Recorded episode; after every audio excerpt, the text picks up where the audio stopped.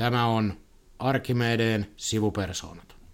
Ja sitten matkataan sopimiseen, ja voisi sanoa oikeastaan, että matkalla metsään, eli palataan tuolta muista aiheista työmarkkinakysymysten pariin, ja sitä varten ollaan saatu, voisi sanoa, ajankohtainen vieras paikalle. Mutta asioita käymässä peruspersonat, eli Arkimedeen sivupersonista Jari Rauhamäki. Terve. Ja minä, eli Petteri Joksa. Terve vaan kaikille. Sitten meillä on täällä Metsätajallisuus ry työmarkkinajohtaja Jyrki Holmeen. Tervetuloa. Kiitoksia ja hyvää huomenta.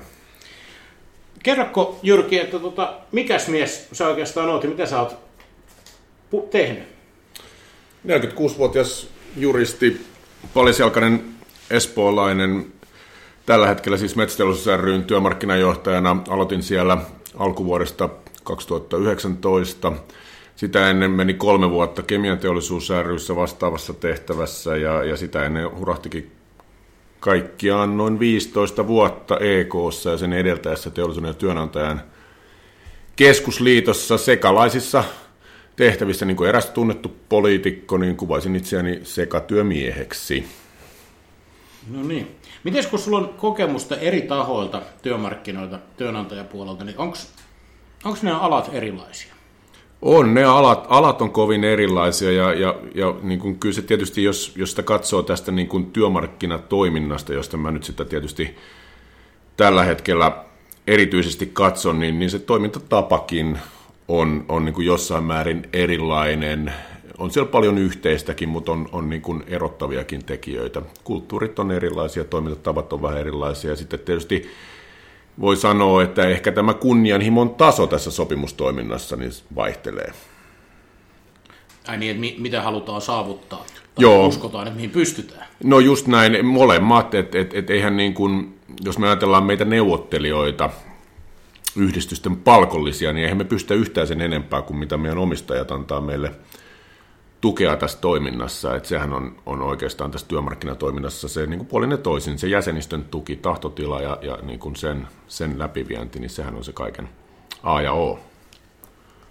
Toi on muuten mielenkiintoinen kulma, sitä ei niin usein ainakaan julkisuudessa ajatella sen kautta, tai ehkä se johtuu tästä omasta taustasta, että me puhutaan palkansaajapuolella sitä jäsenistön tuesta ja tavoitteista, mutta se on jotenkin ehkä hahmottumatonta työnantajan puolella, mutta sama tilannehan se on siellä, että sen enempää ei pysty saavuttaa tai tekemään, kun ne yritykset antaa mandaattia tai tukea.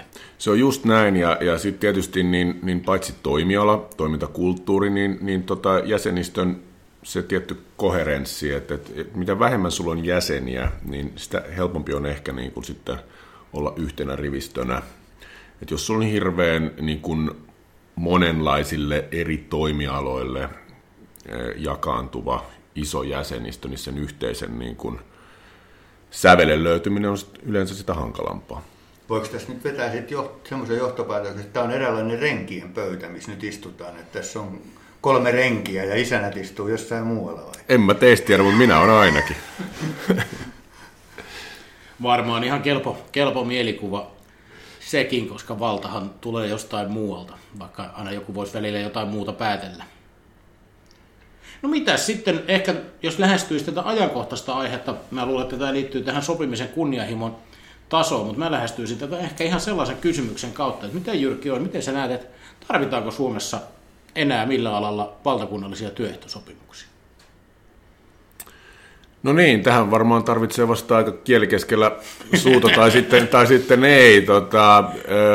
Mun mielestä jokainen toimiala joutuu ratkaisemaan tämän ihan niin kuin omista lähtökohdistaan, ja mä toivon, että tämä meidän avaus panee kaikkia toimialoja niin kuin tarkastelemaan kriittisesti sitä omaa toimintaansa. Mä väitän, että me ollaan menty vähän niin kuin laput silmillä, ja se on vähän niin kuin vanhaan aikaan yritykset budjetoi sairaspoissaolot, kustannukset vuosittain sen toimialan keskimääräisen sairauspoissaoloprosentin mukaan. Ja ajattelin, että tämä on niin kuin luonnonlaki, että tälle ei voi tehdä mitään. Mä väitän, että tämä meidän työmarkkinajärjestelmä on ehkä vähän niin kuin samanlainen asia, että sitä ei niin kuin kyseenalaisteta. Ja sitten niin kuin lyödään päätä seinään saman systeemin sisällä ja ihmetellään, että mikään ei muutu. Joskus jonkun pitää kysyä, että pitäisikö systeemiä vähän muuttaa, mutta että jos joku toimii jollekin, niin onneksi olkoon vaan. Meille tämä järjestelmä ei toiminut. Eli sä aidosti näet, että sillä tavalla, että alakohtaisesti voidaan jatkossa päätyä hyvinkin erilaisiin. Että jossain on enemmän toimialakohtaista ja jossain se on hyvinkin hajautetumpaa. Että se on nimenomaan siinä mielessä sen toimialan ratkaisujen mukaan. Ilman muuta. Ja tässä ei niin kuin taaskaan kerran niin kuin häntä saisi heiluttaa sitä koiraa. Että jos me rengit täällä niin kuin mietitään, että mikä tämän systeemin pitäisi olla, niin omistajienhan se pitäisi ja jäsenistön niin kuin puolen toisin miettiä, että mitä halutaan. Niin sitten pitää valita työkalut sen mukaan. Kuvaatko tätä teidän ratkaisua, niin onko tämä evoluution tulos vai jonkin sortin revoluutio? Kyllä tämä on evoluutio, että kun mun nykyinen työnantajani erosi elinkeinoelämän keskusliitosta EK:sta 2016, niin me astuimme silloin jo tälle polulle. Silloin todettiin, että meidän tavoitteena on siirtää sopiminen lähemmäs työpaikkoja ja niitä ihmisiä, joita se sopiminen koskee. Ja me ollaan ihan loogisesti tällä samalla polulla. Tämä ei ole mikään revoluutio. Tästähän on saanut tietysti niin kuin tähän poliittiseen keskusteluun herkullisia sytykkeitä, että kohdistuuko tämä sitä tai tätä tahoa vastaan, mutta eihän tässä ole kysymys. Tämä nyt ajoittuu näin siitä syystä, että meillä on vielä sopimuskausia reippaasti jäljellä, lyhimmilläänkin semmoinen 14 kuukautta, ja niin kuin, tämähän on iso muutos, tähän tarvii valmistautua huolella sekä meidän että meidän sopijakumppaneiden ja niiden yritysten ja niiden työntekijöiden, joten nyt oli oikea aika tehdä tämä on evoluutio, tämä on seuraava askel, voi sanoa ehkä niin kuin isoin harppaus tässä meidän niin kuin loogisessa polussa, että me mennään kohti sitä paikallisuutta. Toi on semmoinen, mä tartun kiinni, mua vähän häiritsee teidän retoriikassanne tämä lähemmäksi niitä, joita asia koskee, kun sä itsekin äsken todistit, että mikään neuvotteluissa voidaan tehdä vaan se, mihin on mandaattia. Että sillä jos nyt niin kuin tavallaan mennään lähemmäksi niitä, joita se koskee, niin silloinhan sanotaan, että ikään kuin jommalla kummalla puolella se omistajan ääni ei ole kuulunut, vaan ratkaisuja on tehty jollain muilla perusteilla. Kun mä itse tarkastelen niin palkansaajapuolelta, että ei me voida toimia millään muulla mandaatilla, kun ne juuri ne jäsenet, joita ne asia siellä koskee, on antanut.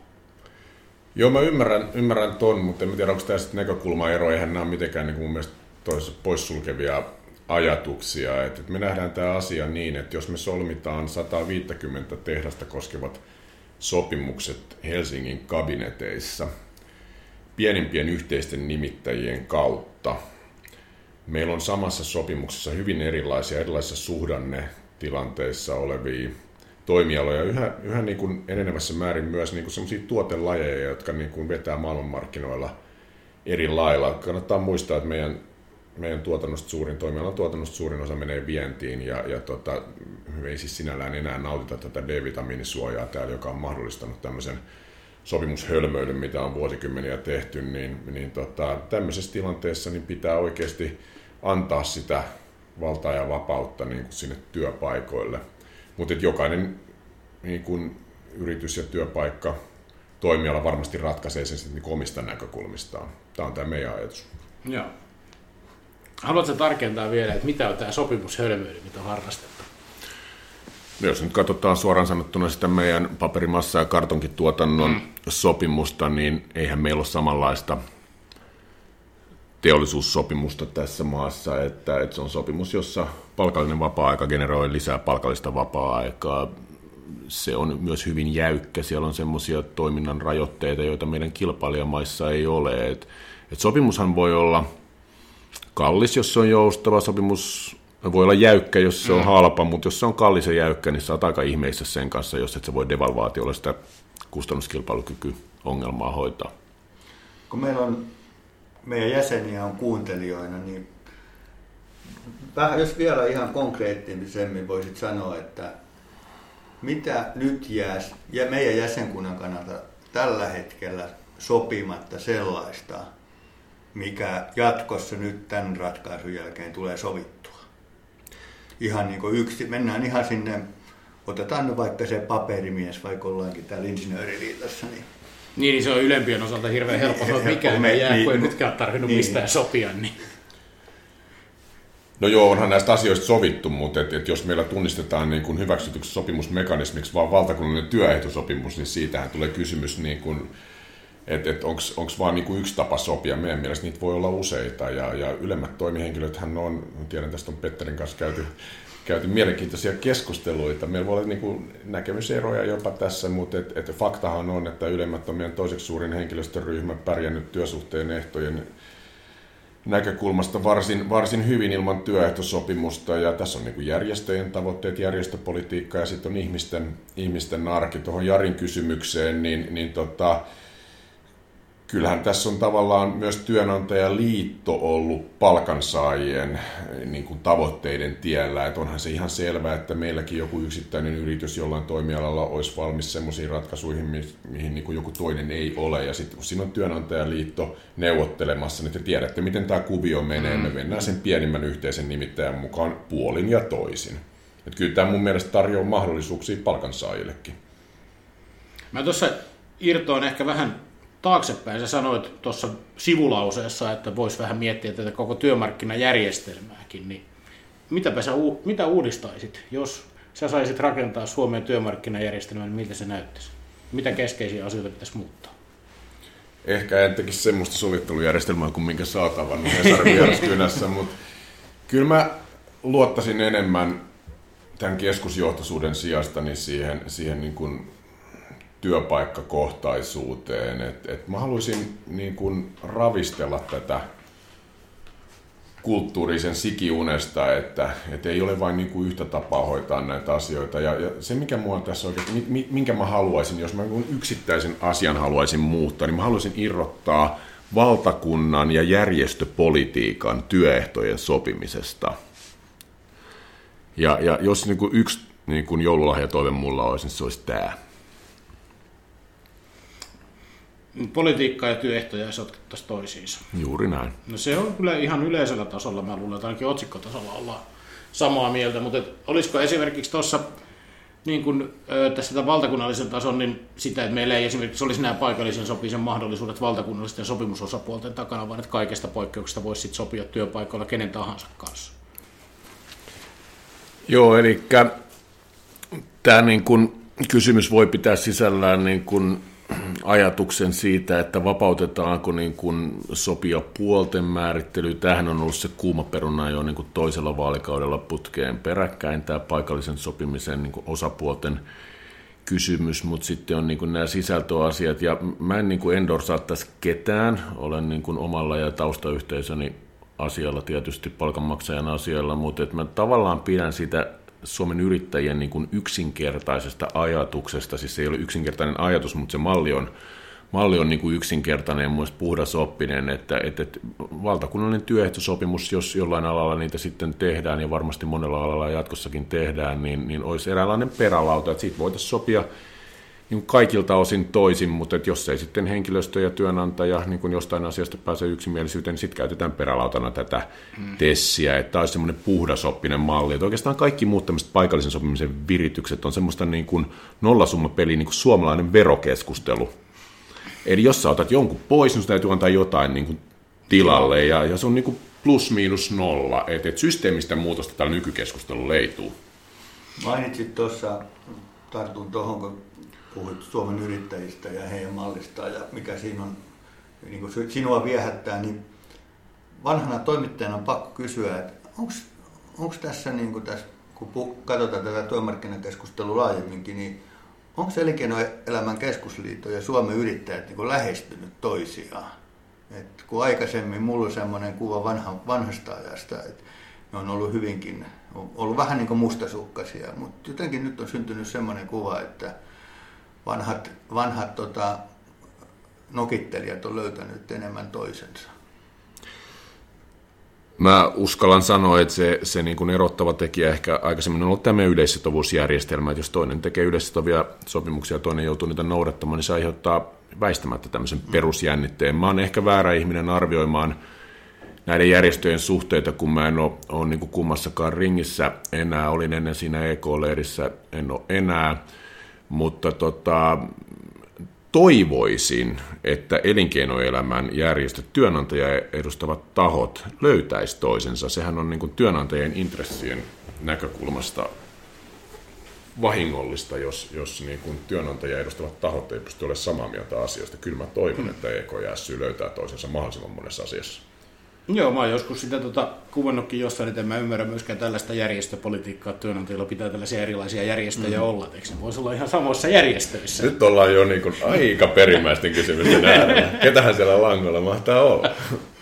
Mutta ehkä jos vaihtaa vähän henkilökohtaisempaan näkökulmaan, niin miten sä itse näet, että millä tavalla tai miten neuvottelu sun mielestä parhaiten toimii, silloin kun se toimii parhaimmillaan? Mitä elementtejä siinä on? Mun mielestä se onnistumisen avain on siinä, että siinä neuvottelupöydässä ei ole muita asioita kuin se, mitä siinä oikeasti yritetään ratkaista. Ja tässä mä viittaan siihen, mitä mä aikaisemmin tällä mun joululahjatoiveella esitin, että tämmöinen niin kuin politikointi ei tulisi sinne. En niin kuin halua osoitella sormella ketään, mutta kyllähän meillä historiallisesti ammattiyhdistysliikkeen järjestäytyminen perustuu niin kuin poliittisen lipun ympärille kokoontumiseen, ja niin kuin sitä napanuoraa on vaikea katkaista, en tiedä voiko sitä katkaista, eihän se on mun asia sinällään, mutta me ollaan nähty näitä poliittisia työtaisteluja ja kaikkea muuta, niin että jos tämmöiset niin kuin työpaikan ulkopuoliset intressit ratkaisee sitten niin kuin, ja määrittää sitä neuvottelutoimintaa, niin se on niin kuin tosi hankala tilanne, että kyllä mä toivoisin, että siellä käsiteltäisiin aina sen niin kuin työpaikan asioita, sen yrityksen asioita. Mä puhun nyt yrityksestä, mutta tämähän on julkissektorin työpaikka ihan yhtä hyvin, niin sen yrityksen ja sen henkilöstön intressejä niitä yhteensovitettaisiin. Kyllä tämä niin kuin vedetään niin kuin vanhalle marksilaiselle linjalle, että työn ja pääoman intressien yhteensovittamistahan tämä on, mutta turha politikointi pois. Se, näissä varsinkin muistelmissa ja taaksepäin katsottaessa niin hirveän usein korostuu henkilöt sopimisessa. Miten sä itse näet, kuinka tärkeä rooli henkilöillä tai henkilöiden välisillä kemioilla on? On niin iso rooli. Mä vierastan itse tämmöistä niin kuin työmarkkinakulttia, että nämä neuvottelijat on niin kuin jotenkin ihmeellisiä ja näitä, että nykyisin ei osata neuvotella, ennen osattiin neuvotella ja kun oli vaan niin kuin tosi hyvät neuvottelijat, niin asiat ratkaisi. Eihän tämä ole neuvottelijoistakin, niin me olemme sanansaattajia, me ollaan sen ketjun vihoviimeinen häntä siellä, joka tuo viestiä niin kuin sieltä omasta jäsenistöstä, ja neuvottelijan pitää osata toimia oikein ja toimia siinä roolissaan oikein, mutta ei se neuvottelija ole se ratkaiseva asia, vaan se jäsenistö. Ja neuvottelijan pitää osata toimia fiksusti, sen pitää osata kuunnella, sen pitää yrittää mennä sen neuvotteluosapuolen vaatteisiin. Jos et sä pysty ymmärtämään, että miksi se neuvotteluosapuoli niin kun ajaa jotain asiaa, niin sä et pysty sitä asiaa ratkaisua kyllä avittamaan omalta osaltasi. Jos et sä ymmärrä sitä, kyllä se mun mielestä se niin kun toisen ymmärtäminen, ei tarvitse olla samaa mieltä. Ja tässä on mun mielestä se niin kun iso miina, mihin kokematon neuvottelija, tämä on persoonakysymys myös, niin aika usein ajaa, että ymmärrys sekoitetaan empatiaan. Että ei tässä niin kun tai sanotaanko turhaan sympatiseeraamiseen, että ei tässä ollaan oman niin kuin jäsenistön asialla puolin ja toisin. Ei pidä mennä niin kuin laulamaan toisen lauluja. Palkanmaksajan asialla tässä ollaan, mutta se täytyy ymmärtää, miksi se neuvotteluosapuoli ajaa jotain, miksi se haluaa jotain. Jos et se siihen niin kuin pysty, niin sä oot väärässä paikassa. Joo, ei se, mä vierastan kyllä tätä sankaritarinnan piirtämistä, mä jossain sitä aikaisemminkin kuvannut, että ei se neuvottelijan homma niin ihmeellistä, että ei se ole ruudin keksijä hommaa, että mäkin olen siihen pystynyt. Tyhmempikin onnistuu. Ketä sanoi joku henkilö, kun olet ollut pitkään pöydissä, niin ketä sä arvostat semmoista, joka on ollut, niin kuin sulla on jäänyt mieleen, että kenen kanssa on ollut, niin kuin, en nyt kaipaa mitään, että on ollut hauska neuvotella, mutta hyvä, tämmöinen, kenen kanssa on homma pelittänyt hyvin. Meinaat sä vastapuolta? Vastapuolta, joo. No niitä on monia, ja mä sanoisin, että plussalla ollaan niin kuin vahvasti niin kuin näiden henkilösuhteiden takia, tulos on vahvasti miinuksella, mutta henkilösuhteet plussalla, ja kyllä semmoisia niin kuin hahmoja, jotka on jäänyt mun mieleen, on esimerkiksi toi Laihon Toni Teollisuusliitosta, jonka kanssa neuvoteltiin aikana nyt kemian sopimuksia. Toni on vauhdikas kaveri, osaa työehtosopimukset hyvin ja on rohkea. Siitä tulee sitten ongelmia joskus jälkeenpäin, mutta on tämmöinen mieleenpainuva hahmo ollut mun neuvottelijauralla. Tuleeko mä mieleen joku semmoinen onnistuminen, tai jos olisit että missä sä oot itse oikein erityisesti onnistunut neuvotteluissa tai neuvottelijana? No mä sanoisin, että silloin kun kikyä implementoitiin, niin mä menin ihan niin kuin tuoreena äijänä kemian teollisuuteen ja me avattiin se kierros. Se piti saada jostain auki ja me pystyttiin silloisen Teamin kanssa se avaamaan. Niin 18 tunnin viimeisen session jälkeen lyötiin kättä päälle ja erottiin yöllä. Ja me saatiin se pää auki ja niin kuin rattaat rullaamaan ja koko muu kenttä tuli sitten perässä.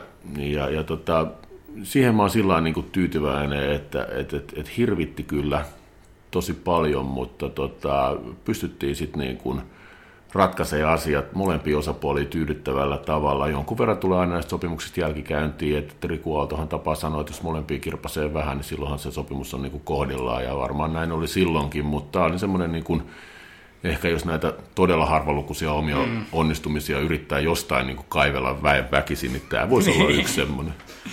Jäsenistö on varmaan aivan eri mieltä. Ensimmäisen ratkaisun tekijän paikka on aina haastava. Ei mikään ihme, että hirvittää.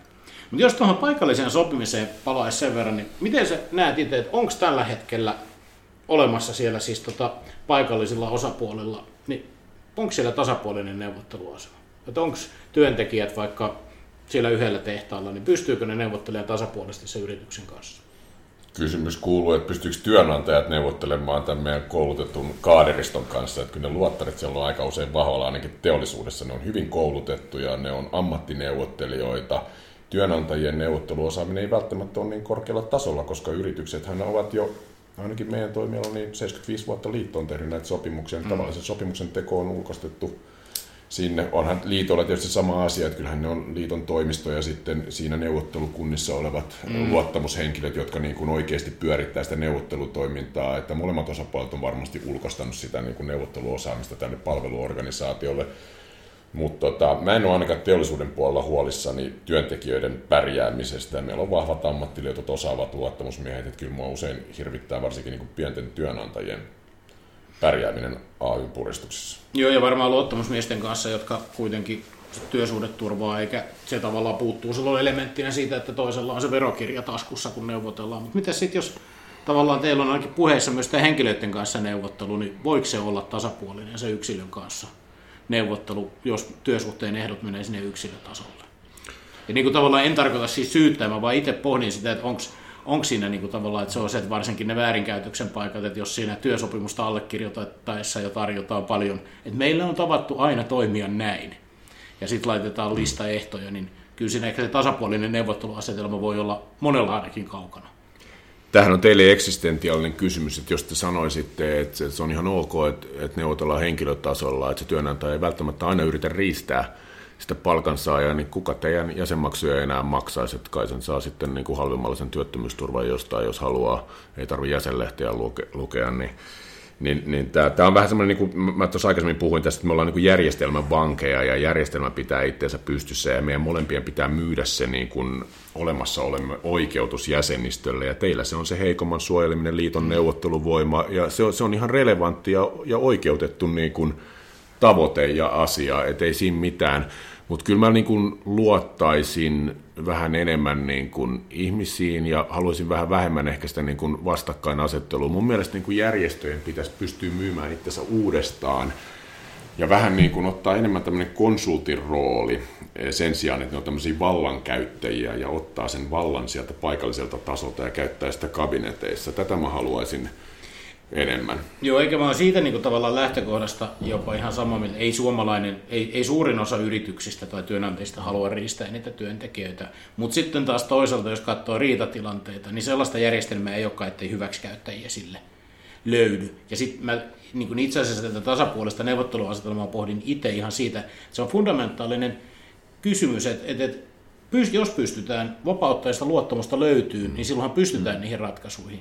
Mutta nyt jotenkin ehkä se on sitten oma rajattu mieli, joka jää näihin ongelmiin ja riitoihin kiinni, että näkee sitten niiden kautta liikaa asioita, vaikka lienee niin, että valtaosassa tapauksia niin kuin tahtotila on molemmin puolin ihan hyvä. Mutta ehkä jos palaa tähän työllisyys-, työttömyys-, palkat teemaan vielä, niin voisiko tätä nyt sitten kuvata niin, että tässä tätä, mitä sä sopimushölmöilynä ja jäykkinä työehtoina, niin onko sitten ollut niin, että tähän saakka suomalainen palkansaajajärjestöt on ollut niin tyhmiä, että ne ei ymmärrä jäsenistönsä parasta? Suomalainen poliittinen ammattiyhdistysliike on pitänyt huolen siitä, että meillä on niin hyvä ansiosidonnainen työttömyysturva, että siellä sopimuspöydässä ei tarvitse joustaa sen mukaan, mikä olisi realistista. Onko se aidosti niin hyvä? On se. Se voi olla tietyllä tulotasolla, mutta kyllä se leikkaantuu. Jos tullaan vaikka tänne meidän edustamiin, niin kyllähän se hyppy on aika iso. No, mutta teidän demareiden pitää saada veroprogressiota vähän alaspäin. En mä tiedä kenen pitää, mutta kyllä ihan samaa mieltä, että Suomessa on liian jyrkkä veroprogressio ja verotuksen tasokin on. Mua ei nyt henkilökohtaisesti saa tällä teemalla kauhean hyvin lämmitettyä. No sekin kortti tuli käytettyä. Mutta ehkä jos vielä kilpailukykyä lähesty semmoisella kysymyksellä, että kun tässä nyt tämä kilpailukyky ratkaisuissa kummittelee taustalla, niin pitääkö ja voiko Suomi kilpailla työn hinnalla? Jos me puhutaan siis teollisesta tuotannosta tai voidaan puhua vaikka metsäteollisuudesta, että tavallaan eikä me voida Kiinan tai Intian kanssa työn hinnalla kilpailla, vai voidaanko? Tämä on yksinkertaistettu ja provokatiivinen kysymys. Mä sanoisin, että jos työn hinta tarkoittaa sitä, että paljonko työpanoksesta maksetaan versus paljonko se tuottaa, niin voidaan.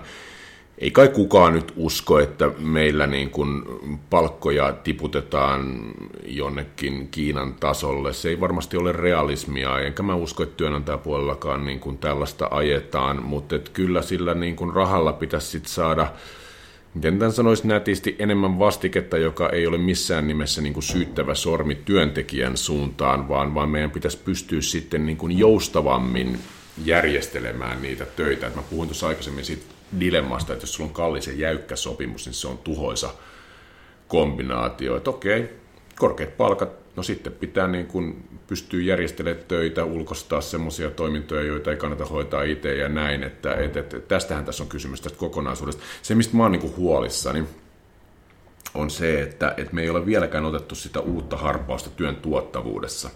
Me keskustellaan palkkojen nostamisesta automaattisesti niin kuin parin vuoden välein ja työajan lyhentämisestä ja kaikesta tällaista työelämän kehittämisestä, mutta se tuottavuus matelee siellä ja se ei millään tavalla indikoi mitään nousua tässä ja tuottavuuden nousuhan on ollut historiallisesti palkansaajien ansiotason ja työajan lyhentämisen ja tämän työelämän niin kuin teidän näkökulmasta, teidän retoriikassa työelämän parantamisen, kehittämisen ajuri ja mahdollistaja.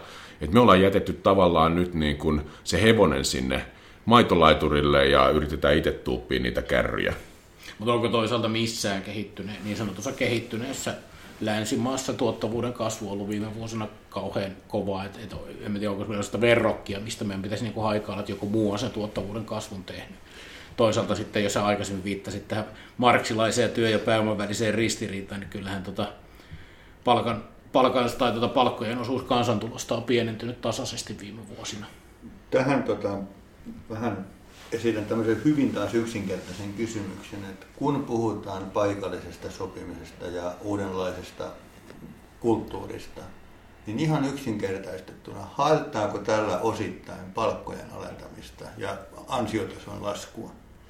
Kun mun mielestä tämä on semmoinen kysymys, että meillä tämä koskee erityisesti poliitikkoja. Tästä puhutaan ja muuta, mutta kukaan ei sano mulle, että mitä sillä. Että sä niin hieman niin kierrät tätä asiaa ammatti-ihmisenä, mutta mikä siellä niin taustalla on? Pitää kysyä niin erään TV-sarjaa, että pitääkö meidän olla jäsenten puolesta tässä huolissaan? En mä usko. Siis mä niin kun ajattelisin näin, palautan tämän siihen tuottavuuskeskusteluun, että mun mielestä työehtosopimukset on ainakin tietyissä tilanteissa ja meidän toimialalla niin tuottavuuskehityksen esteenä. Niin se voitaisiin paikallisesti ratkaista se tuottavuuskehitys. Se on se. Uskomme siihen vahvasti. Mä toivon, että tässäkin kohtaa se sun joululahja toivot tämän politiikan ja työmarkkinoiden erillisyydestä toteutuu, koska siis mua häiritsee hyvin syvästi toi, mitä Jari sanoi, että tavallaan ne, jotka eivät paikallista sopimisesta mitään ymmärrä, tarjoavat sitä ihmelääkkeeksi kaikkiin Suomen talouden vaivoihin, kertomatta sitä, että mistä nyt sitten pitäisi oikeasti pystyä sopimaan toisin, josta nyt ei voi sopia. Mä oon tästä ihan samaa mieltä. Siis mua todellakin häiritsee tämä tämmöinen niin kuin yleislääkeajattelu, etenkin silloin, kun puhuja ei itse ole tehnyt itselleen selväksi, että mistä se edes puhuu ja mitä se haluaa. Tämmöistä on paljon. Ja mun mielestä varsinkin poliitikot heittelee, että paikallista sopimista yleislääkkeen aika löysästi, ymmärtämättä edes, mitä ne niin kuin sillä esittää.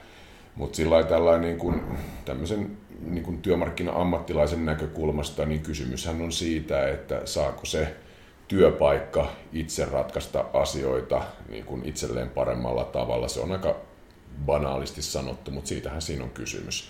Että tähän ei mun mielestä saisi liittyä valtapoliittisiin asetelmiin, mutta kun niitä liittyy, niin se on realismia. Jos me katsotaan tätä paikallisen sopimisen keskusteluun meillä, niin me puhutaan niin kuin siitä, että pitääkö sen niin kuin paikallisen sopijatason olla ammattiliiton edustaja. Ja kyllähän mä niin kuin uskallan tässä sen sanoa, vaikka joku työnantaja edustaja tätä teidän podcastia vahingossa kuuntelisi, että mä ymmärrän tietysti niin kuin ammattiliittojen toimintaa. Hän olisi muuten pystynyt pitkään toimimaan neuvottelijana, ja te ajattelitte sen sillä tavalla, että jos te sovitte valtakunnallisella työehtosopimuksella jotain paikallisen sopimisen mahdollisuuksia, niin te varmasti lähdette siitä, että teidän edustajanne sitten on se, joka käyttää sitä niin kuin ammattiliiton harkintavaltaa siellä ketjun toisessa päässä. Että tämä on se teidän ajatuksenne, mä ymmärrän sen hyvin, onko se oikein tai väärin, mä en siihen ota kantaa, mutta mä ymmärrän sen hyvin. Mutta tässä tullaankin just siihen, että tässähän tilanteessa se paikallisen sopimisen mahdollisuus on valtakunnallisen sopimuksen vanki.